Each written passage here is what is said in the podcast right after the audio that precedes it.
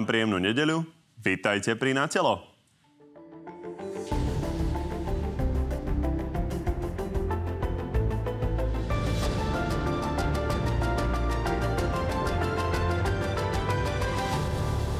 Ústavný súd rozhodol o návrhu prezidentky a účinnosť niektorých častí trestného zákona pozastavil. Paradoxne spokojnosť vyjadruje ako Robert Fico, tak Zuzana Čaputová. Je dobrou správou pre demokraciu a právny štát na Slovensku. Ja som spokojný. Ja som dosiahol, čo som ja potreboval dosiahnuť politicky. Špeciálnej prokuratúry sa totiž rozhodnutie súdu nedotklo. Pozastavené sú ale paragrafy o premlčaní či výške trestov. Špeciálny prokurátor so svojím úradom bude zákonom zrušený k dvadsiatemu marcu. Všetkým prokurátorom zostanú veci, ktoré sú v súdnom konaní alebo kde je ukončené vyšetrovanie. Juraj Blanár sa v Turecku stretol so Sergejom Lavrovom, Robert Kaliňák sa z ú es á s Lloydom Austinom. Premiér ešte predtým absolvoval summit v Paríži o Ukrajine. Žiadny vojak zo Slovenska nepôjde na Ukrajinu. Najlepšie sa odvracia pozornosť strašením. Okrem toho máme pre vás dnes aj prieskum preferencií politických strán, ktorý ukáže, ako sa posledné turbulentné týždne prejavili na náladách voličov. No a našimi dnešnými hostiami sú minister vnútra za Hlas Matúš Šutaj. Dobrý deň. Dobrý deň, ďakujem za pozvanie. A poslanec es a es Juraj Krupa, takisto dobrý deň. Ďakujem za pozvanie, príjemný deň. Pani, ideme hneď na veľké témy tohto týždňa, ale najprv začneme jednou aktuálnou správou, ktorá mnohým divákom dvihla tlak. A jeho nehode Andreja Danka podľa televízie Joj totiž vyšlo najavo, že zatiaľ čo on je stále bez trestu, tak potrestaní vlastne boli policajti, ktorí tú nehodu riešili. Takže pán minister, za čo a ako? No, pán Danko je bez trestu iba preto, že sa stále neukončilo vyšetrovanie. Podľa mojich informácií, ktoré mám, by sa to vyšetrovanie malo ukončiť už budúci týždeň a zodpovednosť aj voči pánovi Dankovi bude vyvodená a myslím si, že aj on to niekoľkokrát komunikoval verejne, že je pripravený niesť trest za svoje konanie. A áno, je to paralelný proces, ja som to povedal. Aj keď sa tá nehoda stala, keď tu bol obrovský mediálny tlak na to, aby sme to celé prešetrili, policajný prezident nariadil internú kontrolu. Ten záver je taký, že policajti dostali výčitku. Výčitka je najnižší možný trest, aký sa len dá urobiť. Nezapisuje sa do žiadneho registra. Takže nebola vy... to pokuta? Nebola to žiadna pokuta, bola to výčitka, pretože ste to chceli aj odo mňa a ja som to aj verejne povedal, že zákon bude platiť pre každého policajta a postup musí jednoducho nejaký byť, ak tam došlo k zanedbaniu nejakých vecí, ktoré pri tej nehode mali urobiť policajti ináč, ináč, tak sme sa museli s tým samozrejme vysporiadať. To neznamená, že pán Danko nebude niesť zodpovednosť za svoje konanie. Opakujem, on to niekoľkokrát povedal, je pripravený a podľa mojich informácií, ktoré mám, ozaj je to už otázka dní, kedy prokuratúra ukončí toto vyšetrovanie a, a bude to vybavené. Takže Uh, ja sa vždy policajtov verejne zastanem, tak ako som sa ich zastal aj v prípade uh, tej kauzy, ktorá bola v Žiline, ale vždy som to povedal, že sa ten postup musí overiť, ak zlyhá policajt, musí aj voči policajtovi vy, byť vyvodená zodpovednosť, ale rovnako platí aj to, posledná veta, že politici by mali niesť podstatne väčšiu zodpovednosť a pán Danko to nejako nepopiera, že bude. Dobre, v každom prípade hovoríte ani zrážka zo mzdy, ani teda nejaký vyhadzov nie, lebo vy ste hovorili, že chcem garantovať, že určite nebude potrestaný niekto, aby sme si umyli ruky nad uh, pánom Dankom. Uh, takže oni boli potrestaní za to, že pán Danko fúkal až pätnásť hodín po nehode? Bude zverejnený aj protokol. Protokol je súčasťou vyšetrovania. My ten protokol nemáme e, problém zverejniť. E, Koniec koncov. Myslím, to je vedno, veľmi jednoduchá otázka. Vy pomerne často hovoríte veľa to, informácií zo živých kauz Čurilovcov. Toto je jednoduchá protokol, vec. Ja zo živých kauz Čurilovcov nehovorím nič. Čo, čo zo živých kauz hovorím? Hovoríte veľa o tých kauzách. pätnásť čo, čo živé zo spisu hovorím? Dôležité je, toto sa vás pýtame nie, už nie, nie, lebo vy ste povedali, že veľa hovorím o živých kauzách Čurilovcov. Čo živé hovorím zo spisov Čurilovcov. Toto je veľmi jednoduchá otázka. Čiže je ten trest za to, že pán Danko fúkal až pätnásť hodín po nehode? Pán moderátor, vy ste to povedali, že veľa hovorím o živých veciach Čurilovcov. Čo presne hovorím o živých veciach o Čurilovcov? Nehovorím nič o Čurilovcov. A rovnako nebudem hovoriť ani o tom. Áno, však je tam celý postup. Bude zverejnený, je tam viacero vecí, kde policajti mohli konať ináč. Prepáčte, ale a teraz toto musím povedať. Je pre mňa ozaj zarážajúce, že sa ma teda... Nie zarážujúce, ja si nemám problém odpovedať na žiadnu otázku. Ale čakám, že sa ma teda budete pýtať aj na to, že v akom stave je vyšetrovanie poslanca Progresívneho Slovenska, ex-poslanca pána Helebranta, keď vám tak záleží na tom, v akom stave je vyšetrovanie napríklad Jozefa Pročka, kde sme sa dozvedeli minulý týždeň o tom, že sexuálne obťažoval svoju kolegyňu parlamentu. Ak chcete byť spravodliví, áno, k Andrejovi Dankovi som vám povedal všetko, čo pán povedať minister, môžem. Pán minister, ak skúste nám teda odpovedať na Andreja Danka témy, a pokojne ja nám môžete povedať aj pána Helebranta, aj pána Pročka. Dobre. Len zdržujeme sa tu Andrejom Dankom. Ide tu hlavne o to, či naozaj boli potrestaní tí policajti kvôli tomu, že on fúkal až pätnásť hodín po nehode, čo vyznieva naozaj nie štandardne voči iným občanom. Takže stačí, keď na toto od poviete, a pokojne môžete aj po, o pánovi Helebrantovi aj pánovi Pročkovi. Na to, na čo som mohol odpovedať, som vám odpovedal a hovorím vám, policajti dostali najnižšiu možnú formu pokarhania, takzvanú výčitku. Dozviete sa aj, kde ten postup policajtov mohol byť iný. A ja nemám s tým problém žiadny, aby aj ten protokol z kontroly, koniec koncov to bude verejný dokument, hneď ako sa ukončí vyšetrovanie prokuratúry. A keď sa ma teda pýtate, čo už sa deje vo veci, vy ste to chceli počuť, pána Helebranta nemám informáciu. Ale myslím si, že konať budeme. Bolo tam trestné oznámenie, pretože pán Helebrant ohrozil personál zdravotníkov v nemocnici. No a pri pánovi Pročkovi rovnako polícia musí predsa ex offo konať. Čiže bola, podľa mojich informácií, ten proces celý, celý zahájený. Hovorí sa o tom, že pán, pán Heger tajil to, že jeden z poslancov Igora Matoviča obťažoval svoje kolegyne. Takže ak tu bola minulý týždeň otvorená tá debata, prepáčte, pán poslanec, budete môže, môcť reagovať o tom, ako nám záleží, o tom, aby obete trestných činov nahlasovali trestnú činnosť. Ja som rád, že poslankyňa Tabak, po nej aj pani poslankyňa Hatraková takto konali. Je to aj možno výzva k ostatným ženám, aby sa nebali nahlasovať to, ak ich niekto obťažuje.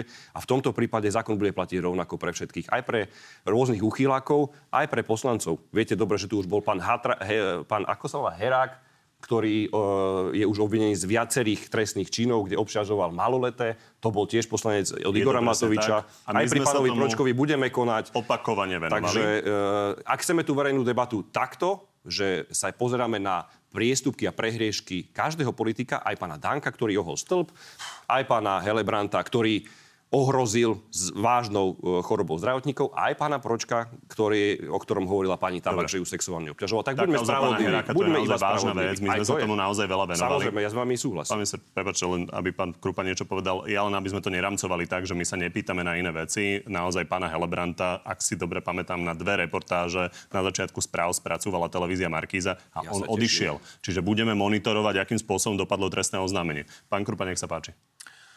Tak keď už teda môžem, ďakujem veľmi pekne.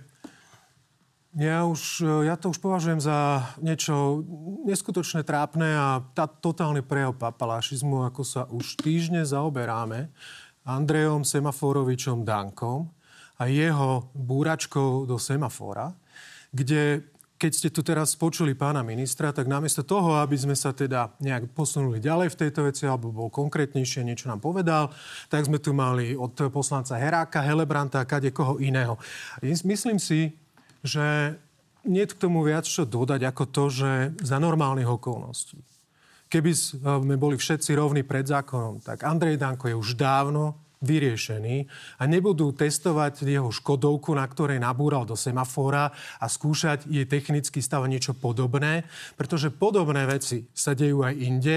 Prednedávnom sme mali jedného vodiča vo Vysokých Tatrách, ktorý nabúral do nejakej značky, prišli policajti, nafúkal a všetko bolo vybavené. Tuto je to už šesť týždňov, čo riešime Dankov semafor, riešime to, že kto, čo, kedy, ako. Už sú to aj potrestaní nejakí policajti. To je jedno, že sú potrestaní nejakou výčitkou. Aj to môže mať efekt napríklad na ich odmeny.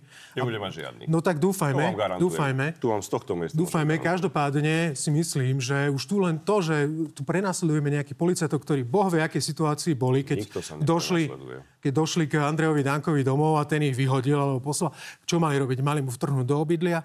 Takže vy, toto sú vy tie... viete, ako to prebiehalo? No tak sa pýtam a vy to nechcete povedať. A to, to je to, že presne to, že máme tu už týždne... Nie, nehovor... Neskáčte mi do reči. Pardon, pardon, my sa nehal... Celý čas som vás nehal hovoriť.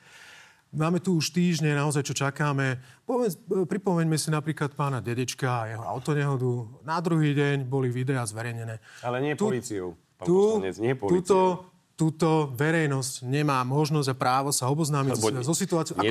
Nedochádza k únikom no, zo spisov. A presne, dostaneme sa, nakoniec sa dostaneme do situácie, kedy sa veľa vecí zamete pod koberec. Nič áno, ako napríklad pätnásť hodín vec. Mal na to Andrej Danko, že v prípade, že pil, na to, aby vytriezvel a podobné záležitosti.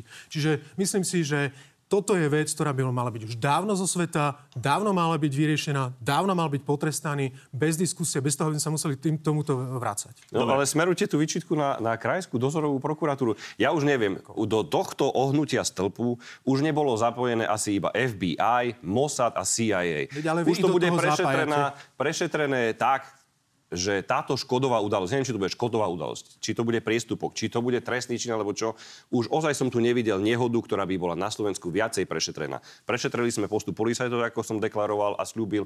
Ak došlo k zlyhaniu, tak boli aj policajti výčitkou potrestaní. Dobre, teraz sa to, to vyšetruje celé, znalecké posudky, neviem, čo všetko sa robí.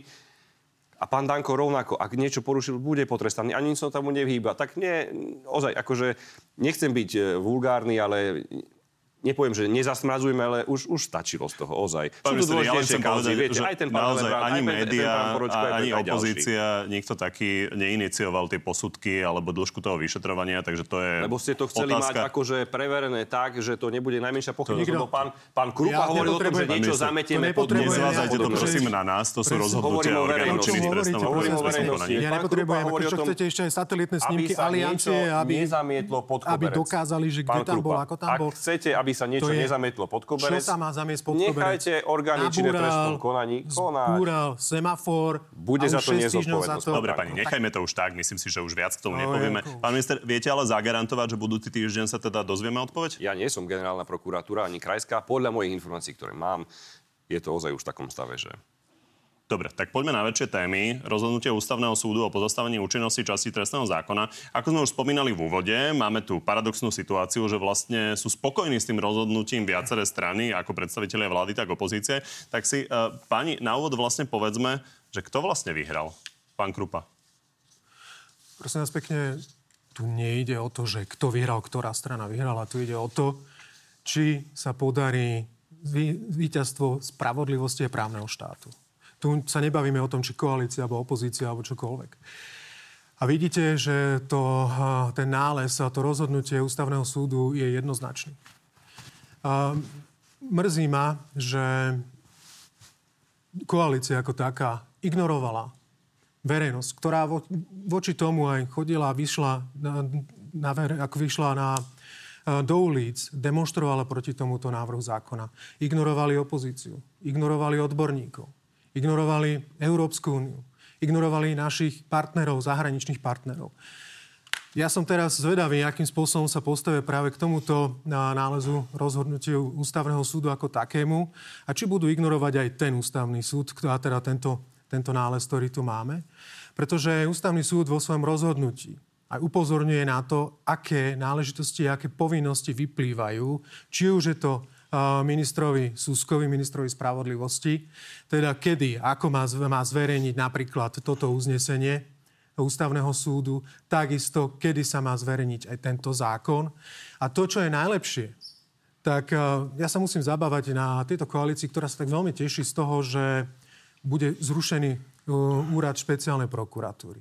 No, v podstate ten Ústavný súd ešte o merite veci ako takom nerozhodol, čiže všetky tieto radosti sú predčasné. Ale to, čo rozhodol, bolo to, že pozastavil tie časti zákona, ktoré kritizovali jak opozícia, jak odborná verejnosť, jak Európska únia, tak Ústavný súd sa k tomu postavil rovnako. To znamená skracovanie alebo znižovanie trestných sadzieb za, za, za ekonomickú kriminalitu. Dobre, otvorili ste v podstate tri veľké témy súčasne, tak poďme postupne no, z toho odrezávať. Prepáčte, alebo ja by som to teda dokončil. Rozumiem, ale môžeme ísť ďalej, hneď môžeme ísť na premlčanie a trestné, trestné sadzby, ale ide o to, že vy ste otvorili to, že či bude vlastne zverejnené to rozhodnutie Ústavného súdu, lebo ono musí byť zverejnené v zbierke zákonov, rovnako ako zákon samotný. Pán minister, viete súdu toto zagarantovať, že to bude do toho pätnásteho marca zverejnené? Pán Kovačič, my sme nikdy nespochybňovali rozhodnutia súdov a Ústavného súdu už vôbec nie. Napriek tomu, že máme legitímne nad tým pochybnosti, respektíve zvláštne veci sa tam udiali, tou prvou je, že prvýkrát sa to stalo v histórii Ústavného súdu, ktorý dokonca prelomil vlastnú judikatúru, že tento,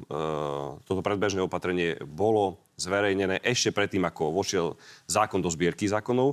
Rovnako je zvláštne, že majú informáciu skôr médiá ako samotné strany tohto sporu. Toto je pre mňa tiež neuveriteľné, pretože viete veľmi dobre, že za tri a pol roka tu unikali veci zo živých spisov a je pre mňa neuveriteľné, že napríklad aj vaša televízia, aj denník N, aj denník SME mali informáciu skôr ako strana toho konania, to je ministerstvo spravodlivosti. To vo mne zbudzuje pochybnosti, prečo sa takto robilo. Napriek tomu hovorím ešte raz a zopakujem to. My budeme rešpektovať rozhodnutie súdu, na rozdiel napríklad pán Krupa od strany vašej. Pretože viete veľmi dobre, že v roku dvetisíc jeden... Pán minister, pokojne pokračujte ma... ďalšími témami, len odpovedzte mi ja na, na tú otázku. Téme. Čiže povedzte mi, že, či viete zagarantovať... Áno. Bude. Vybavené. Bude to zverejnené. Áno. Na rozdiel, napríklad v roku dvetisíc jedenásť, vy si to určite, pán Kovačič, pamätáte. Viete, kto vtedy nerešpektoval rozhodnutie súdu pri voľbe generálneho prokurátora. Vtedy bola vláda, kedy tu bolo es dé ká ú, Most a es a es. Kedy ústavný súd povedal, že nemôžete konať vo veci voľby generálneho prokurátora a vtedy koalícia, kde ste boli vy súčasťou, nie pán Kurba, vy, ale vaša strana, povedali, že rozhodnutie ústavného súdu my nerešpektujeme. Tak tu vám hovorím jasne, že my aj v Hlase sme vždy rešpektovali rozhodnutie ústavného súdu a budeme rešpektovať aj teraz, na rozdiel od farizejov, ktorí dnes v opozícii vykrikujú o niečom inom a tvoria tu akádejaké fiktívne príbehy. Ja som naopak rád, že úrad špeciálnej prokuratúry bude zrušený. Je to inštitúcia, ktorá tu za tri a pol roka krivila spravodlivosť. Bolo tu obdobie politickej pomsty pána Lipšica, verného lokaja, pána Matoviča. Tento úrad systémovo zlyhal. Nebol to iba pán Lipšic, ale aj ďalší prokuratúry, ktorí jednoducho sa z, z, z ne, jednoducho oni stratili smerovanie. Pán Repa, Šúrek a ďalší, ktorí tu nerobili to, čo robiť mali, ale bojovali politicky proti predstaviteľom vtedajšej opozície. Tak som rád, že tento úrad sa rúši. Rúši sa ten úrad, podľa všetkého teda naozaj dvadsiateho marca zanikne. Tak sa chcem opýtať, že či podporujete to rozhodnutie Maroša Žilinku, aby vlastne živé prípady ostali tým prokurátorom špeciálnej prokuratúry, ktorí potom prejdú na krajské prokuratúry. Je to pán Žilinka, ktorý či je zodpovedný za to. On hovoril, pokiaľ viem, o tých spisoch, ktoré sú už dnes na súde. Hovoril o týchto aj pán Lipšič. Tam a kde je ukončené vyšetrovanie? Kde je ukončené vyšetrovanie a o spisoch, ktoré sú na súde. Ja pánovi generálnemu prokurátorovi do jeho agendy nejako nebudem zasahovať. Pán Krupa. No. Niekoľko, by som povedal, veci, ktoré treba dať na pravú mieru. Poprvé, ústavný súd v tejto záležitosti, alebo teda v podobnom rozsahu, alebo podobne, postupoval už napríklad v roku dvetisícdvanásť, kedy sa jednalo napríklad o platoch zdravotných sestier. Čiže to nie je niečo, čo tu máme prvýkrát. Zároveň spochybňovať to, že ústavný súd sa vyjadril k tomuto návrhu zákona bez toho, že by bol ešte zverejnený alebo niečo podobné. To iba príde zvláštne. To, ale mne potom príde zvláštne, že vy ste urobili to isté, pretože sme mali novelu zákona teraz, ktorú sme opravovali ďalšou novelou teraz v parlamente bez toho, že by bol, že by bol t- tento zákon zverejnený v zbierke no, zákonov. Čiže parlament... Aha, čiže ste tam, sami ste tvrdili v koalícii, že toto sa už nedá urobiť, že proste parlament o tom skončil rokovanie, že musí prísť prezidentka, ja musí dať právo veta. Potom ste si vymýšľali o prezidentke. Neskáčte mi do rečí. Ja som vám neskákal do rečí. Potom ste, áno, potom ste kritizovali prezidentku, že nevyužije svoje právo, ale využila právo podať to na ústavný súd. To je to, čo vám vadilo. Áno, lebo to podala na ústavný súd. Ale vráťme sa k tomuto. Čiže to, že ústavný súd sa zaujíma o ústavnosť ako takú, pretože vo svojom náleze jasne konštatuje, že takouto novelou ústav, trestného zákona môže dosť k porušeniu ľudských práv a slobôd. Takže na základe toho potom zakročil. A vy ste túto novelu novelizovali bez toho, aby bola zverejnená zbierke zákonov. Práve minulý týždeň sme o nej hlasovali, kde sa vracala premlčacia doba pri znásilnení žien z desať na dvadsať rokov, čo ste vyskrátili z dvadsať na desať rokov, čo vám tak či tak ústavný súd vyčíta aj pri iných premlčacích dobách. Čo sa týka samotného úradu špeciálnej prokuratúry. A toto je tiež taká akože záležitosť, ktorá celkom fascinuje, pretože jediné, čo z toho akože vyplýva, kde sa ústavný súd jasne nevyjadril zatiaľ, pretože ešte nerozhodol o merite veci. Hej, toto je len pozastavenie niektorých, niektorých častiach toho zákona. Nie, tie, po, tie pozastavil. Ale nerozhodol ale... o, o veci ako takej. No však dobre, to sa bude tak ešte rozhodovať. Však samozrejme, ale máte ju pozastavenú. Máte ju, alebo nemáte. No. Tým pádom je to vybavené. Nebolo rozhodnuté vo veci však. Áno, je, bude sa ešte o tom presne tak. To znamená, že môže ešte rozhodnúť do pätnásteho alebo do dvadsiateho marca, že je to napríklad protiústavné, aby bol úrad špeciálnej prokuratúry zrušený. Alebo že to môže byť v protiklade. Dobre, Dobre to hovoriť. Protiklade a, sa s inými medzinárodnými dohovormi, ktoré v a predpovediach. Máme. Treba toto si ale jasne povedať. Toto sú jasné veci. Toto sú jasné veci, ktoré sú aj jasne definované v tom, v tom náleze ústavného súdu. Čiže toto sú veci, ktoré okrem toho, okrem toho, čo sa týka tohto, tak koalícia celý čas tvrdila, že o čo im išlo, bolo to, že oni chceli zrušiť úrad špeciálnej prokuratúry. Tak ja sa pýtam, prečo ste neprišli so samostatným návrhom zákona o zrušení úradu špeciálnej prokuratúry, ale muselo to byť v takomto, v takomto balíku. No nie, pretože čo tu máme ďalšiu vec? Európska únia pripravuje smernicu. Lebo vy ste otvorili štyri témy. Ale treba o to, aby sme sa dopracovali ešte k naozaj zahraničným politickým otázkam, koalície, o ktorých tiež chcete hovoriť. Nechajme pána ministra zareagovať. A pán minister, popri tom otázka. Je jasné, že máte teda pozastavené veci, ktoré sa týkajú trestných sadzieb, ktoré sa týkajú premlčaní, čiže napríklad kauza pána Žigu, vášho kolegu, by nemala byť premlčaná tým pádom. Ani tak pána sa... Kisku asi, nie? Ani pána Kisku, môžeme vymenúvať ešte všetkých no, ďalších, ale bol by som rád. Ja si myslím, že kauza pána Kisku je na súde, tá bude snáď ukončená už čoskoro, ale v každom prípade tá otázka smeruje k niečomu inému. Ide o to, že či v tomto období, kým ústavný súd definitívne rozhodne, čo je alebo nie je protiústavné, bude koalícia zdržanlivá a nebude vlastne tie veci meniť. Či nebudete meniť o pol roka treba, treba stresné sadzby, keď ešte nebude rozhodnuté? Ja som vám povedal, že budeme rešpektovať rozhodnutie ústavného súdu. My sme s týmto balíkom zmien prišli preto, pán Krupa, lebo sme jasne povedali, že áno, veď to hovoril Peter Pellegrini tu, na tomto kresle, že úrad špeciálnej prokuratúry zrušíme. Vybavené, odškrtnuté, zrušíme. Tak, ako sme pomohli ľuďom, teraz sme pomohli spravodlivosti, úrad špeciálnej prokuratúry. Pokojne pokračujte, len aby sme chápali tie odpovede, ktorú hovoríte. Ja, Čiže vy hovoríte, že, že budete rešpektovať rozhodnutie ústavného súdu, len čo to znamená? Čiže nedotknete sa tých paragrafov, ktoré sú ale momentálne ja posudzované? Ja verím, že ústavný súd, keď tak rýchlo konal a ponáhľal sa úplne neštandardne, tak aj rýchlo rozhodne v merite veci a rozhodne o tom, že či to je alebo nie je v súlade s ústavou.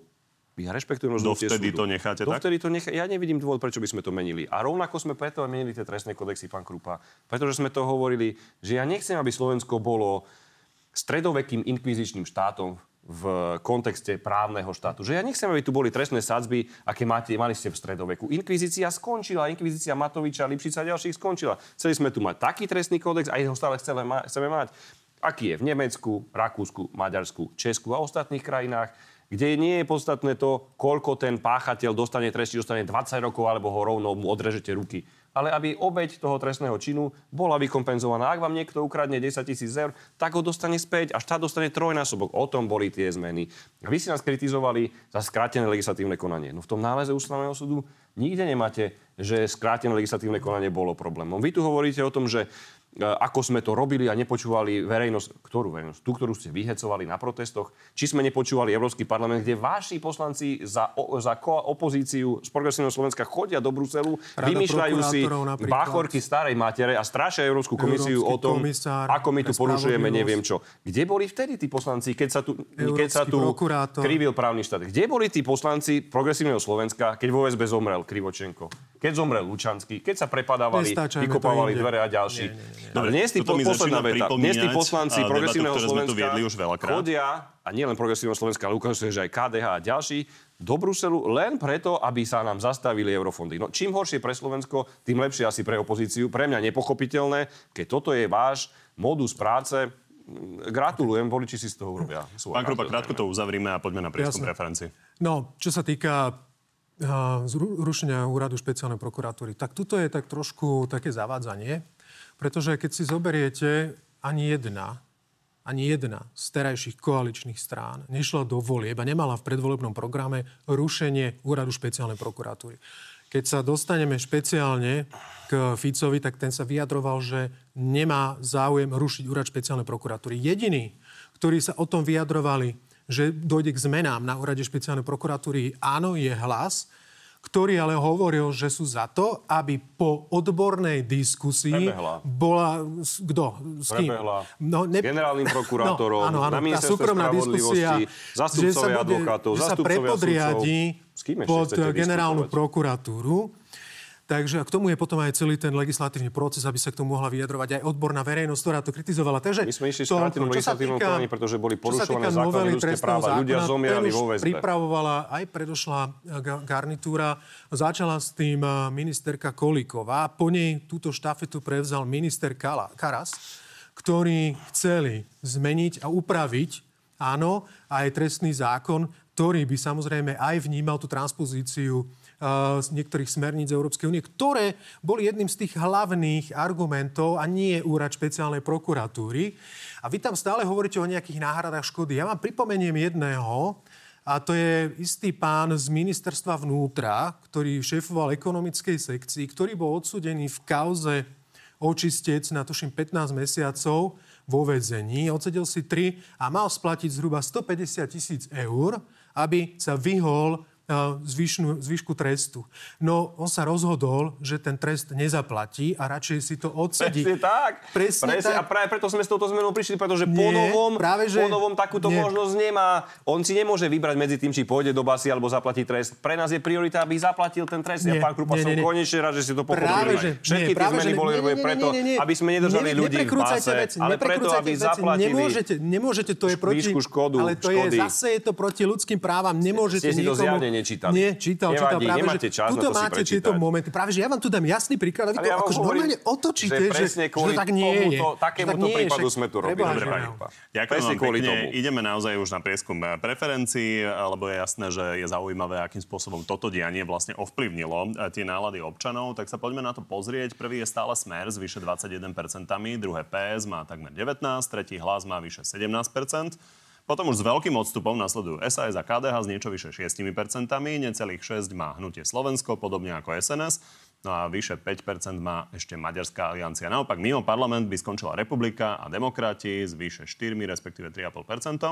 A keď sa pozrieme na to, ako sa tie preferencie vyvíjajú dlhodobo, tak pri Smere je vidno, že z novembrového vrcholu takmer dvadsaťštyri percent klesol takmer o tri percentá. Progresívne Slovensko osciluje za ten čas medzi osemnásť a devätnásť percentami a Hlas koncom minulého roka narástol a teraz sa hýbe okolo sedemnásť až osemnásť percent. A keďže tu máme aj zástupcu es a es, tak sa, pán Krupa, pozrime ešte aj na vývoj vašich preferencií.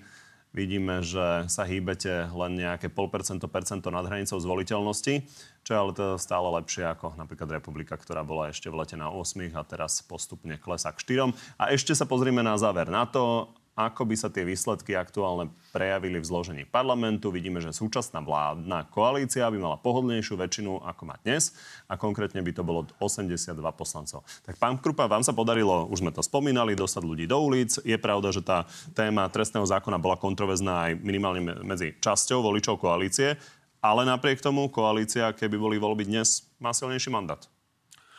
Pozrite sa. Toto sú preferencie, vôbec ťažko z toho nejakým spôsobom vyčítať, ako sa hýbeme. Je celkom akože zaujímavé napríklad to, že tam vidíme a, Maďarskú alianciu alebo niečo podobné, ktorý doteraz osciloval niekde okolo štyri percentá.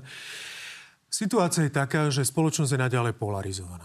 Naďalej je polarizovaná svojím spôsobom. A sa tá situácia postupne ale bude meniť. Verte mi, že keď si pozriete napríklad iné prieskumy o tom, akým spôsobom sú spokojní voliči na niektorých koaličných strán s výkonom vlády a podobne, tak zase tam sa začína tá krivka prekláňať zase na druhú stranu. Treba povedať jedno, že to, čo pred nami stojí, je ťažký boj a tvrdý boj, ktorý budeme makať celé štyri roky, pretože toto, čo tu hrozí, je naozaj že rozklad demokracie ako systému, rozklad právneho štátu. Musíme jednoducho zamakať to, aby ľudia pochopili, že tieto hrozby, ktoré tu sú... Tá otázka smeruje musíme... skôr ku vám, že ste teda viditeľní, máte nejakú tému, ale zjavne nestúpate. Viete čo... Uvidíme, ako sa situácia bude vyvíjať. Pozrite sa, je pár mesiacov. Myslím teraz ako ten opozičný blok. Áno, áno, áno, ja tomu rozumiem. Myslím si skôr, že tam pohyby sú.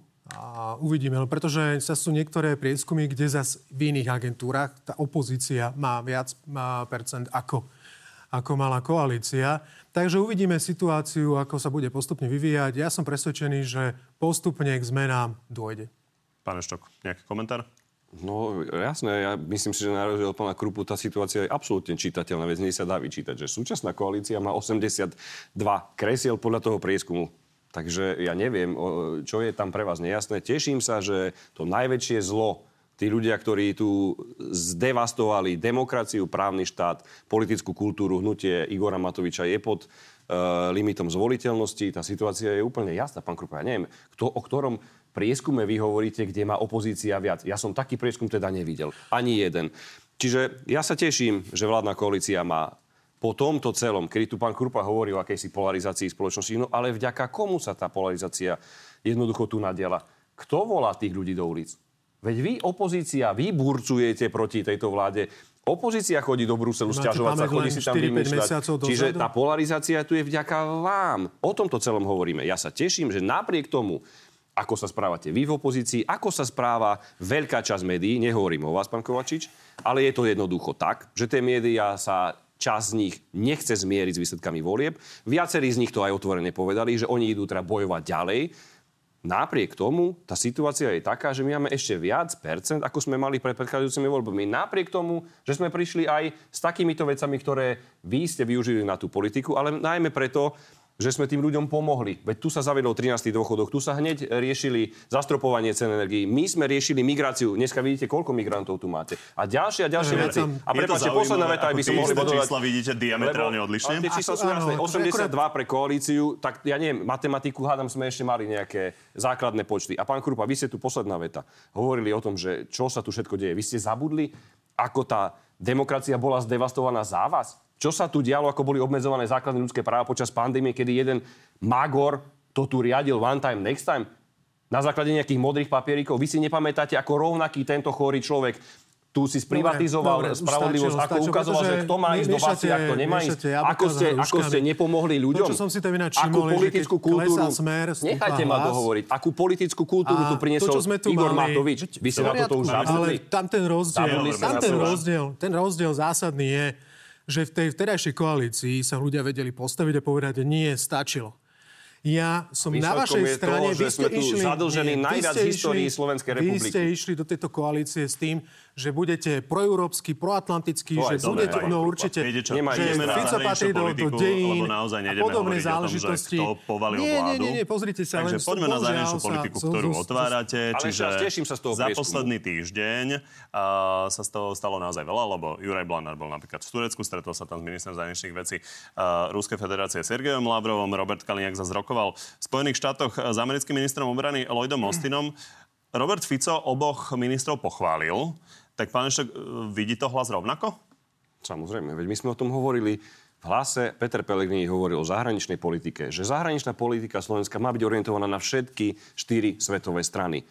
Takúto politiku robíme aj vo vláde. My v Hlase sme jasným garantom toho, že Slovensko je proeurópske, je súčasťou Severoatlantickej aliancie. Aj táto vláda sa k tomu zaviazala a toto budeme robiť aj naďalej. Áno, treba sa stretnúť aj s Američanmi, aj s Rusmi, aj s Číňanmi sa stretnúť treba, aj v rámci vé štyri sa treba stretnúť. Ja sa skôr teším na tú druhú tému, na to stretnutie v Paríži. Toto je pre mňa dosť dôležitá téma, pretože tu si ukážeme, že kde kto je. Lebo s ním sa naozaj nestretávali naši ministri zahraničných vecí, tak čiže vy to schvaľujete. Pretože konečne tu máme zahraničnú politiku suverénnu. Keď tu bol pán Korčok, myslím, že ten sa s pánom Lavrovom ešte pred konfliktom stretol. Ale on urobil vždy to, čo sa mu povedalo. Viete, on bol, on bol taký poslušný, lojálny aj k Smerákom, aj k Matovičovcom, aj k Mečiarovi, aj k Durindovi. Takže on robí politiku, akú chce. Teraz robíme suverénnu politiku Slovenska. A keď sa tu môžem prizastaviť. Presne pred rokom bolo stretnutie Lavrov, minister zahraničných vecí Ruska a minister zahraničných vecí Spojených štátov amerických, pán Blinken. Presne pred rokom. Myslím, že to bolo... Uh, niekde na pôde Európsk- Európy. Čiže keď sa pred rokom stretnú Američania s Rusmi, to problém nie je. A teraz je to aký problém? A chcete raz, a my hovoríme veľmi jasne v Hlase, aj v tejto koalícii, našim cieľom je mier. A pokiaľ chceme tu mier, ja si nemyslím, že mier sa dosiahne vojnovým konfliktom. Že tu bude, že rinčanie zbraní vyrieši tento konflikt. My hovoríme o tom, že tu majú byť diplomatické rokovania. Ja neviem teda, kto s kým má tie diplomatické rokovania viesť, ak nie zástupcovia zahraničných krajín. Pán Blanár tam dohodol mier? A vy si myslíte, že sa dohodne zajtra, pán Kovačič? Hádam, nie ste naivní, ale tie kroky k tomu, aby sa mier dohodo, uh, uskutočnil, musia byť nejakú postupnosť. Čo máme teda zobrať flinty a ísť za Lavrovom a ho bodnúť? Ja sa vás pýtam, tak prosím, vy hovoríte o mieri. Nie, vy ste mi dali veľmi naivnú otázku. Vy si myslíte, že tak sa dojednová mier, že iba zbrojíme, zbrojíme, pošleme tam všetky zbrane a tvárime sa, že nechceme sa s Rusmi stretnúť? Buď sa o tom budeme baviť bližšie k mieru na základe tohto stretnutia. Ja verím, že áno, pán Kovačič. Ja nie som naivný v rámci zahraničnej politiky. Ja si nemyslím, že jedno stretnutie ten mier prinesie, ale nemyslím si, si, že Rinčanie zbraní a každodenne zomieranie ľudí na ukrajinskej aj ruskej strane tomu mieru pomôže. Ak mieru niečo v histórii pomohlo, koľko konfliktov sa skončilo tak, že, ten, že, že krajina bola vojensky porazená. A koľko z nich sa skončilo mierom. Tí Rusi je to ich krajina. A proti tomu sme, veď pán Bánár jasne vytkol pánovi Lavrovi, náš postoj voči Rusku je jasný. Rusko je agresor, Rusko tento konflikt začalo, my sme Ukrajine pomohli. Títo ľudia, na čele s pánom Náďom, už ani v Čechách nechcú. Tak sa z neho smejú. Rozpredali Slovensko celé do zahraničia. My sme holi a bosi v rámci obrany schopnosti. Ukrajine chceme po- pomáhať dneska humanitárnou málo. cestou a hovoríme o mieri. Ak za to sme vinní, že chceme mier, tak ja som prvý, ktorého môžete zastreliť za to, že chcem mier a môžu ma všetci novinári z progresívneho spektra rovno ukrižovať. Hlásim sa k tomu. Pán Krupa, reagujte, ale rovno položíme aj otázku, aby sme to vedeli trošku posunúť, lebo jedna z vecí, ktoré vláda vytýka vašej koalícii, je to, že vy ste teda poslali es tristo na Ukrajinu. Prišli sa americké patrioty, respektíve od Nemcov patrioty. Potom ich nahla, nahradila uh, Mamba, taliansky protivzdušný systém. A teraz tu vyzerá, že nemáme nič. Tomu sa dostanem hneď. Čo sa týka týchto vyjadrení, aj pána Eštoka, vôbec strany Hlas, a, tak keď si spomínate, a už som to tu aj naznačil, tak a, do tejto antidemokratickej strany alebo teda koalície, do ktorej sa Hlas rozhodol vstúpiť, tak tam vstupoval s tým, že zaručí euroatlantickú, alebo teda európsku a proatlantickú orientáciu tejto vlády. Ale keď dojde na takéto témy, tak úplne, že zázračne mlčí alebo súhlasí s tým, čo Fico chodí rozprávať kade-tade po svete a robí nám hanbu. A ja musím čo? konštatovať, dostanem sa k tomu, musím konštatovať, že vy by ste sa mali premanovať zo strany Hlas na stranu súhlas, pretože vy súhlasíte úplne so všetkým, čo povie Fico alebo dokonca Danko.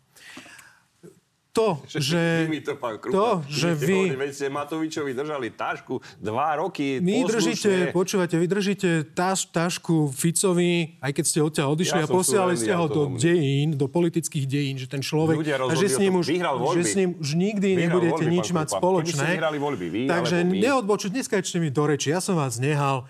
Takže takáto je situácia. Ja teraz sa pýtam naozaj, pretože Fico chodí a rozpráva kadečo. Teraz sme tu mali napríklad, keď vrátime sa aj k tomu Blanárovi, hej, to je tak, keď sa nejaká šťuka ide, ide si poplávať v rieke Moskva a ide sa ukloniť svojmu cárovi. Takýmto spôsobom sa Blanár uh, zachoval.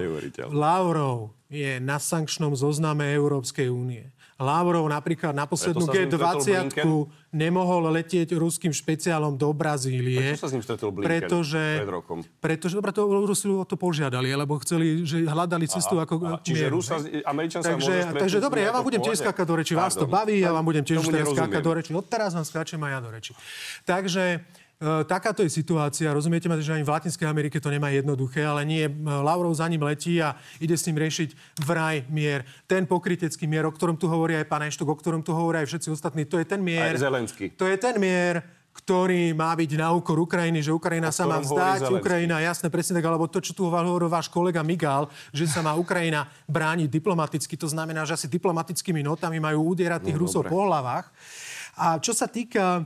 Poďme k mambám. Čo sa týka, áno, čo sa týka celej tejto situácie, tento človek, tento premiér, chodí po svete a, a vykrikuje ruskú propagandu. Stej, stál sa normálne, že hviezdou ruského mediálneho priestoru, kde ho citujú, citujú ho tam, že nejaké armádne denníky a podobné veci, kde on vlastne obvinuje Ukrajincov, že Ukrajinci si môžu za toto všetko sami. Že celá tá vojna je kvôli Ukrajincom a podobné veci, že sú Ukrajinci neonacisti.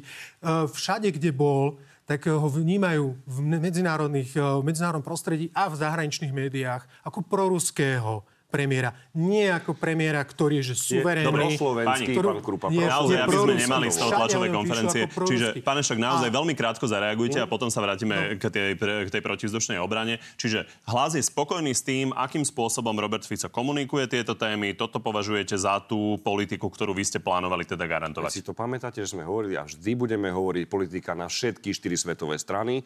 Politika jasne proeurópska, jasne prointegračná v rámci, v rámci NATO. Politika jasne promierová, ktorá bude chcieť mier. A teda pán e, Krupa, stále som sa nedozvedel. Stretnutie amerického e, ministra zahraničných vecí Blinkena s Lavrovom vám nevadí. Vtedy si Američov nekritizovali.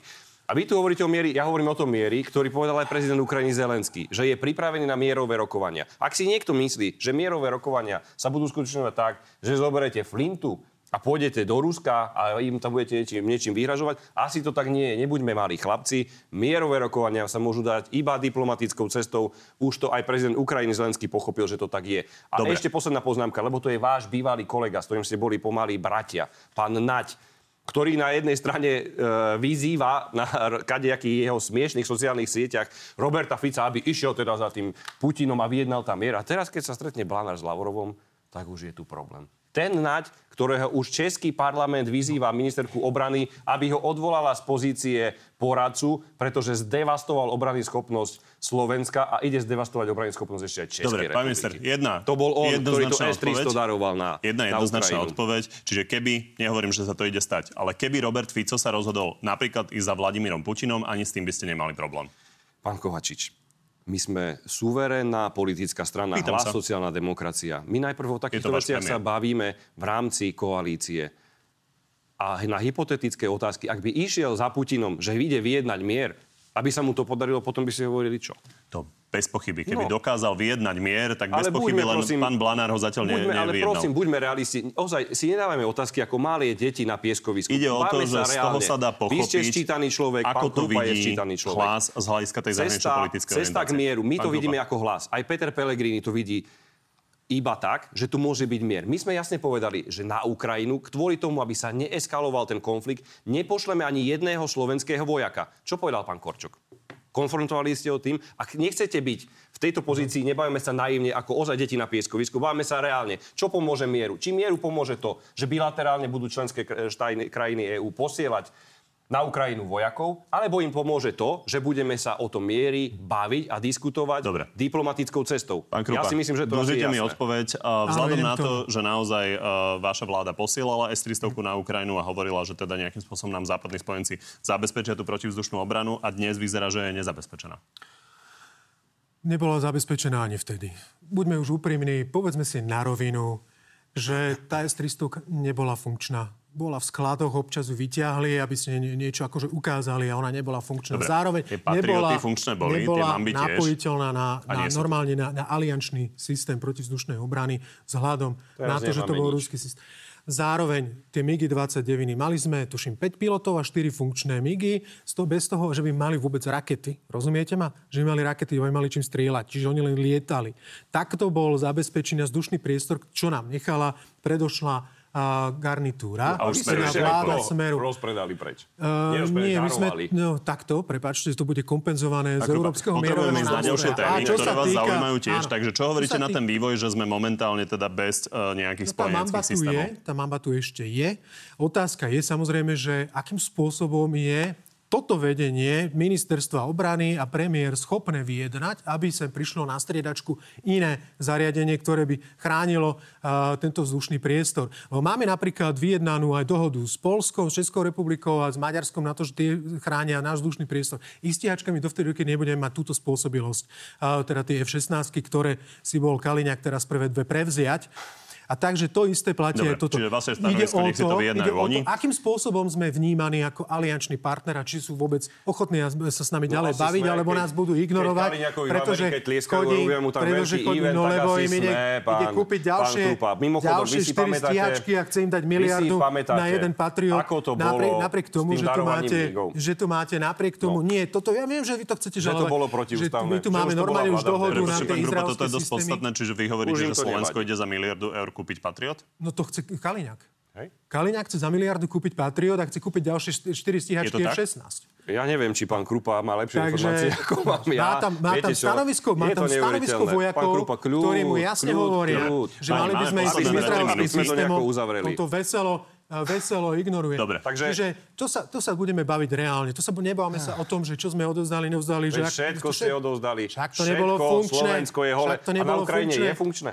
Na Ukrajine čo tie migy sú v múzeu? Nie, na Ukrajine, že na Ukrajine majú tie spôsobilosti, pretože tam majú tie spôsobilosti, majú tam tie fabriky, ktoré to veď, ale prosím vás pekne, netrepte. Však Ukrajinci si to vedia opraviť. Ukrajinci si to vedia. A my sme nevedeli. Nie, nevieme. Dobre, dobre, pán Krupa. Áno, nevieme, však na to sme tu mali tých ruských technikov. Bolo ich tu asi dvadsaťpäť. Dajte príbeh nejaký. No a jaký? Prosím vás, povedzte mi, no, tak povedzte mi teraz vašu rozprávku. To je už trošku neproduktívne, tak poďme sa zastaviť ešte úplne na záver pri prezidentskej voľbách a eurovoľbách, lebo okrem iného sa črta spojenectvo medzi Štefanom a Harabinom. Uh, to žiaľ určite nestihneme, lebo za dve minúty no, nestihneme škoda, takú veľkú tému. Môžeme to pokojne na Facebooku Fico, ako sa dohrať a môžeme, môžeme sa o tom porozprávať. Unia, Veľmi rád sa porozprávam aj o Slovenskej informačnej službe, ale aspoň nakrátko. Takže ako som spomínal, medzi Štefanom Harabinom a es en es sa črta nejaké spojenectvo, že by sa mohli na výmenu podporiť. Toto k tomu v utorok povedal na Telo Plus. Keď ja sa chcem stať prezidentom republiky, určite, že mám záujem, aby aj voliči národno-vlasteneckých strán sa dostali do Európarlamentu. Takže tak toto sa vás týka. Voličov pána Harabina budete potrebovať, ak má Peter Pellegrini vyhratie voľby. Takže či vás to nevyrušuje, toto spojenectvo z es en es, ktoré my, ešte sa črtá? Teda my ono. Máme záujem o národného, konzervatívneho aj kresťanského voliča. Preto ponúkame Petra Pellegriniho, ktorý sa jasne odlišuje od pána Korčoka. My keď sme povedali, že žiadni vojaci na Ukrajinu, tak pán Korčok povedal, že mm, mm, keby mi to povedali naši spojenci, tak asi ich pošle. My Slovensko nezatiahneme do vojny. Čiže my chceme od národného, konzervatívneho, kresťanského voliča bojovať jasným vymedzením medzi Petrom Pellegrinim a pánom Korčokom. A tí voliči, verte mi, že to vidia, napriek tomu, že kresťanskí demokrati hnutie podporilo progresívneho Ivana Korčoka, podržtašku, ktorý je absolútny liberál, tak ich voliči to veľmi dobre vedia, že nemusia voliť pána Korčoka, pretože Peter Pellegrini reprezentuje aj národné hodnoty, aj konzervatívne hodnoty, aj kresťanské hodnoty, že je to silný líder. Na rozdiel od Ivana Korčoka, ktorý, ešte raz opakujem, bol vždy poslušný, lojálny a tú tášku držal aj Matovičovi, aj Ficovi, aj Pellegrinimu, aj Matovičovi, aj Dzulindovi, aj Mečerovi. Peter Pellegrini je suverénny kandidát na prezidenta. Ja a my nemusíme robiť žiadne dohody s pánom Harabinom ani s pánom Dankom. My ich rešpektujeme ako relevantných politických kandidátov. Ja sa veľmi kandidátov. teším, ako si to pán Pellegrini a pán Korčok ešte vyrozprávajú pri predvoľbnej debate, lebo o duel sme sa pokúšali naozaj viackrát a pán Pellegrini ho nechcel. Pán Krupa, naozaj uh, posledné dve vety. Faktom je, že ak má niekto niečo doháňať, tak je to pán Korčok, lebo uh, podľa toho, čo vidíme vlastne v poslednom prieskume, tak v druhom kole by mu dalo o osem percent ľudí menej hlasov.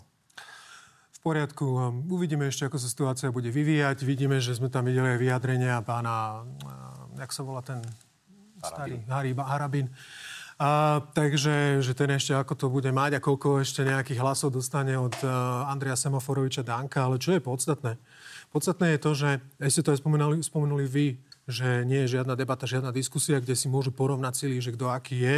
A toto sa len nálepkuje. To sa a to je práve ten problém, že Pellegrini je ticho a je celý čas ticho. Nevyjadruje sa k žiadnym témam, žiadnym Pán zásadným Krupa, a závažnejším témam. Sandujete. Nevie sa k ním vyjadriť. Sandujete. Teraz som ho videl vo päť minút dvanásť. Toto je teraz dobre v poriadku, ale videli ste ho vyjadriť sa napríklad tomu, čo Fico vystraja v zahraničí. Ste mali pozrieť po... päť minút dvanásť. Takže, no, aby ste videli postoj hlasu, ja ho reprezentujem no, takže, postoj hlasu tu. Peter no, Pellegrini no, ho teraz reprezentoval v verejnoprávnej televízii. Dobre, takže ešte raz. Ja som čakal naozaj, že keď budú takéto vypuklé situácie, že Pellegrini alebo Kmec, alebo do ktorý sa ozve a budú tu prezentovať to, že aký že sme áno, pro, no to je proeurópska, proatlantická, každý chce mier, no. Len ten mier musí byť férový, no, nemôže byť podľa presne, podmienok presne. Ruska, tak ako vy tu hlásate. Čiže tuto je ten zásadný problém. Ja, mám jednu, obavu, ja mám jednu obavu a to je to, že keď Pellegrini sa stane prezidentom, tak bude konať takisto súhlasne s Ficom a bude mu Fico dávať pokyny a takto to bude vyzerať. Tak bude vyzerať aj naša zahraničná politika republiky. A budeme tu mať naďalej takýto submisívny Dobre. prístup. Čo skoro si to páni môžu vydebatovať v prezidentskej debate a my poďme do záverečnej rubriky. Pani, podali sa vám áno, nie? Uvidíme. Korektné otázky. Začnem pánom Šutajom Eštokom. Je podľa vás Pavol Gašpar dostatočne kvalifikovaný na riadenie es í es? Áno. Pán Krupa, vaša strana už uzavrela prihlášky na kandidatúru na predsedu. Je vám ľúto, že o post šéfky es á es sa neuchádza Mária Kolíková? Do určitej miery áno. Ste za to, aby do definitívneho rozhodnutia Ústavného súdu parlament nehýbal s trestnými sadzbami? Áno, ja som za rešpektovanie rozhodnutí Ústavného súdu. Napriek tomu, že ste boli pred pár mesiacmi zvolení do Národnej rady, tak teraz kandidujete do Europarlamentu. Ak by vás tam ľudia zvolili, odídete reálne do Bruselu? Poviem to tak, uvidím, keď, ako dopadnú výsledky. Ak by vás zvolili. Viete čo, zvážim to. Každopádne pre mňa je prvoráde naozaj bojovať Dobre. za demokraciu. To sa nedá takto odpovedať. Určite na, na tým budem uvažovať. Ľudia by mohli vedieť, dojde. Že tam reálne chcete ísť, lebo rôzni politici kandidujú s tým, že tam ísť neplánujú. Od nehody Andreja Danka už uplynulo sedem týždňov a dodnes nie je uzavretá. Viete garantovať, že k nemu polícia pristupuje ako k bežnému občanovi? Absolútne. Reprezentoval nás v zahraničí Igor Matovič lepšie ako dnes ministerka kultúry Šimkovičová? Fúha. Neviem. Ťažko na, ťažko na to odpovedať. Súverene nie. Možno, viete čo, asi možno miestami áno. Lebo videli sme ju v Abu Dhabi. One time yes, one time no. Však áno, a to, to isté sme videli u pani Šimkovičovej z jej bravúrnou slo, slovenskou angličtinou. Takto k pánovi Matovičovi nepribližuje. Dobre, vo vašej koalícii, tak si ju bránite, ale to môžem povedať ako nestranný človek. Jasné, tak vám ďakujem, že ste prišli do Markízy. Ďakujeme za pozvanie. Ďakujem. Z dnešného Na telo je to všetko, pri ďalšom sa vidíme opäť v nedeľu, no a v útorok popoludní máme pre vás v pravidelnom čase na té vé novinách Na telo plus, no a našim hosťom bude práve pred chvíľou zmieňovaný šéf hnutia Slovensko a prezidentský kandidát Igor Matovič. Príjemný zvyšok nedele. Takže začnem pánom Eštokom. Kiko, prečo zametáte pod koberec nehodu Andreja Danka? Ďalšie otázky. Jari sa pýta. Garantoval, že za nehodu Andreja Danka nebudú policajti potrestaní. Tak ako to je? Veď už sme o tom hovorili, policajti dostali výčitku, pretože postup sa ich preveril. Ak tam niekde zanedbali svoju povinnosť, dostali najnižší možný trest výčitku. Nikde sa im to nezaznamená, nemá to vplyv na ich výplaty. Nič. O Andreju Dankovi som vám povedal, že fakt už iba ef bí aj, Mossad, sí aj ej, ká gé bé chýba do tej komisie toho prešetrovania. Znalecký posudok, neviem, čo všetko tam bude. Dozorová prokuratúra to ukončí. Už neviem ozaj, že ktorý, e, ktoré podozrenie zo spáchania takého závažného trestného činu ako ohnutie semaforu bolo viacej prešetrené. Ale garantujem, že aj toto bude prešetrené, aj Helebrant za pé es ko bude prešetrený, aj Uchýlak Pročko bude prešetrený, všetci budú prešetrení. Rovnako Danko, Matovič a tak ďalej. Keby nefúkal pätnásť hodín po nehode, tak by to bolo možno. Veď práve preto tí policajti dostali výčitku, pretože tam sú niektoré postupy a procesy, ktoré mohli robiť ináč. Ja nebudem hovoriť, že to je konkrétne tento, ale je tam celý, to, celý súbor tých opatrení, kde mali konať ináč. A ja som povedal jasne, aj pre Čuriovcov platí zákon, aj pre bežných porchodskárov platí zákon. Bodka. Ivan, pán Krupa, na procesoch sa často hovorilo o tom, že pán Pellegrini je sluha mafie. Prečo ste teda s týmto sluhom mafie zbierali podpisy na povolenie Hegerovej vlády? A chceli s nami vládnuť. Chceli urobiť sás, pé es, hlas, si, ká dé á. Nie, takto. Vy si nevyberáte, s kým ste v opozícii. Tak ako napríklad teraz sme si nevybrali tiež opozíciu, alebo to, že je tam napríklad s nami aj, aj Igor Matovič a niečo podobné. Takže toto sú situácie, ktoré sú a ktoré boli dané. Jednoducho povedané, keby Igor Matovič vtedy nevystrájal v prezidentskom paláci, tak tá vláda vtedy nepadne. Čiže to je úplne jednoduché. A videli sme veľmi dobre, akým chaosom sa vládlo, aký tam bol bordel. Ale ten rozdiel je, že sme sa tomu vedeli postaviť. Juraj, pán minister, ale koľkokrát... Ale s nami vládnuť, vieš, čo treba moment, povedať. Moment, SaS, pé es, ká dé á nás volali, poďte hlas. Vy ste sami hovorili, že Fico patrí do dejín, že vy chcete byť moderná sociálna Evani, demokracia. Ja chápem, že vy, tak s hlasom sa dá, vy to vidíte. Vy to chcete Nemusíte ináč, vy chcete vládnuť ináč. My sme sa chceli vyhnúť tomu, aby sme tu mali Andreja Semaforoviča, Danka hej, hej, pri moci a Roberta Fica, ktorý takýmto spôsobom s vašim, s vašim súhlasom...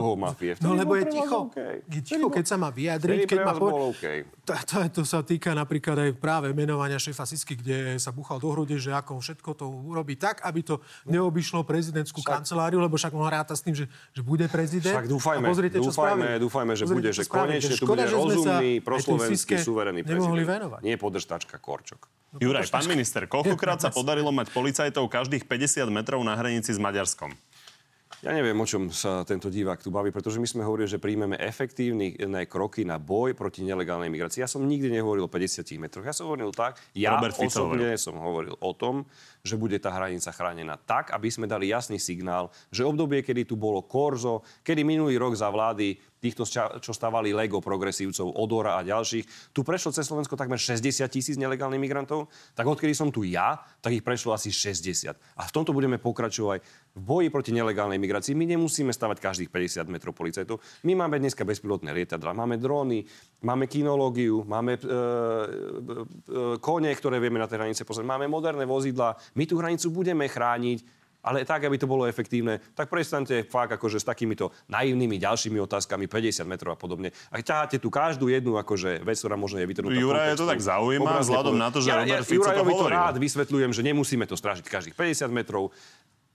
Ukázali sme jasný signál, že keď bude tej hranice treba strážiť, tak slovenská polícia spolu s armádou je pripravená tej hranice strážiť. Ja proti nelegálnej migrácii bojovať budem. A dneska odletám do Bruselu, aj tam sa o tej téme budeme baviť. Pre nás je to dôležitá téma. Čo sme hovorili pred voľbami, to sme aj naplnili. Ešte raz opakujem, ak progresívny Odor nebol schopný hranice strážiť, my sme to ukázali, že sa to dá. Dobre, však uvidíme, keď sa oteplí, ako sa to rozbehne, tie migračné trasy. To je taký mýtus, že keď je teplo, tak oni prechádzajú. To vôbec nie je pravda, pán Kovačič. Keď si porovnáte minulý rok, za minulý rok v rovnakom období, v rovnakých klimatických podmienkach tu prešlo asi tisícsto nelegálnych migrantov. Teraz sme zachytili šesťdesiat v mesiaci február. To nie je o tom teple. To je presne o tom, že tí migranti a tí pašeráci vedia, keď prídete cez Slovensko, berú vás, idete do zachytného tábora. Pre nich je to biznis. Zase nebuďme naivní, že si tu myslíme, že o čo tu ide. Oni tí pašeráci nosia zbrane, drogy, a ne, nosia nelegálnych migrantov. Oni nepotrebujú sa dostať na hranicu, kde ich niekto zachytí. Oni potrebujú presne to, čo im progresívny Odor urobil aj s Hamranom. Dávaj, poďte, hranica je voľná. A hurá do Nemecka. Peter, pán Krupa, povalili ste dve vlády. Váš predseda Sulík si za naše peniažky urobil žurku s kamarátmi. Vaša kolegyňa ako ministerka spravodlivosti sa len prizerala, ako sa páchajú trestné činy na U S P. A fakt, vy máte odvahu byť ešte v parlamente. Tak toto ako vidí Peter. Tak mu povedzte. Tak, Peter, nech sa páči, že si s týmto ďalej, ako, ako... Ja ani neviem, čo mám na tieto takéto otázky, ako odpovedať, že, že čo mám, akože ešte raz, že ešte raz to môžete zopakovať, prosím vás, aby som sa... Pán ako... Sulík si urobil áno, žúrku za žúrku, naše peniažky. Ako žúrku? A pani, ko... predpokladám, že asi... Aha, d- aha okej, okay, už rozumiem. Za pol okay. mega. OK, potom, že pani, pani Kolíková sa... sa prizerala, ako sa páchajú trestné činy na U S P. A to z čoho berie?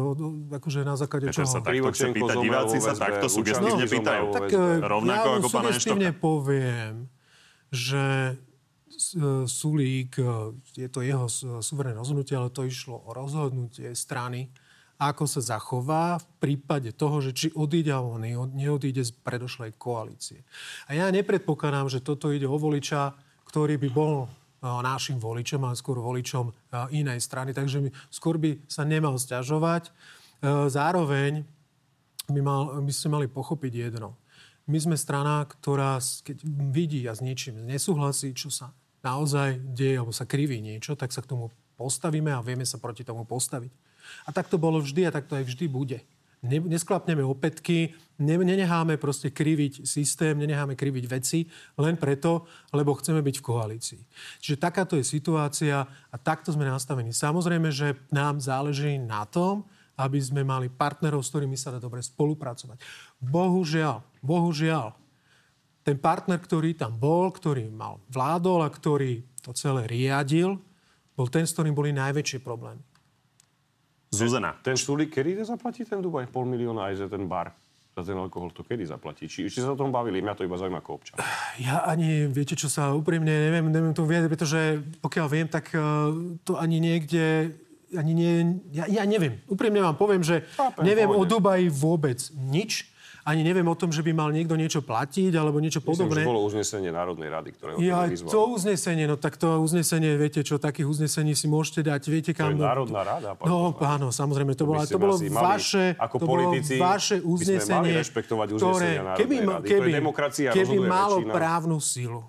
Keby malo právnu silu. Keby tam za tým niečo bolo, tak sa s tým niečo deje. Spochybňujete uznesenia parlamentu? Deje sa, no takéto uznesenie úplne bez ja, problémov spochybním. Pán Sulík, keby bol taký slobodný ja a solidárny, pýtam, tak si pije v tom Dubaji za vlastné. Ja. Nie, ja sa pýtam úplne inú vec. Ja sa pýtam, kde je to vyúčtované, že Sulík dlžný, alebo že sú tam nejaké nezrovnalosti. Pokiaľ viem... Veď ste videli, že ideme vypiť bar, no tak ja neviem. Pokiaľ viem, tam bol rozpočet, ktorý nebol prekročený. Takže o čom sa tu bavíme? Tam bol rozpočet, ktorý nebol... Národného kontrolného úradu, ktorý hovorí o tom, že pol milióna eur tam bolo minuté v rozpore so zákonom. Aj bývalý minister Hirman, ale... Hirman s demokratom... To ktorý... Ja, ja však, o tom neviem, to, to pán Hirman, s ktorým ste boli v koalícii. Pán Hirman, tak... jasné, to bolo ja pred voľbami. Toto sú momenty, kedy, prosím vás pekne, sa to zneužíva práve v takýchto situáciách, keď potrebujeme ja nejaký pýtam, argument na niečo. Keď nie chýba argument, tak prídeme s takýmto. Ja som a čo sa tak týka... normálne príjemne pýtal, áno, neviem, či už zaplatil ja tých päťdesiat tisíc ja som do toho normálne, za ten alkohol, že... alebo nie.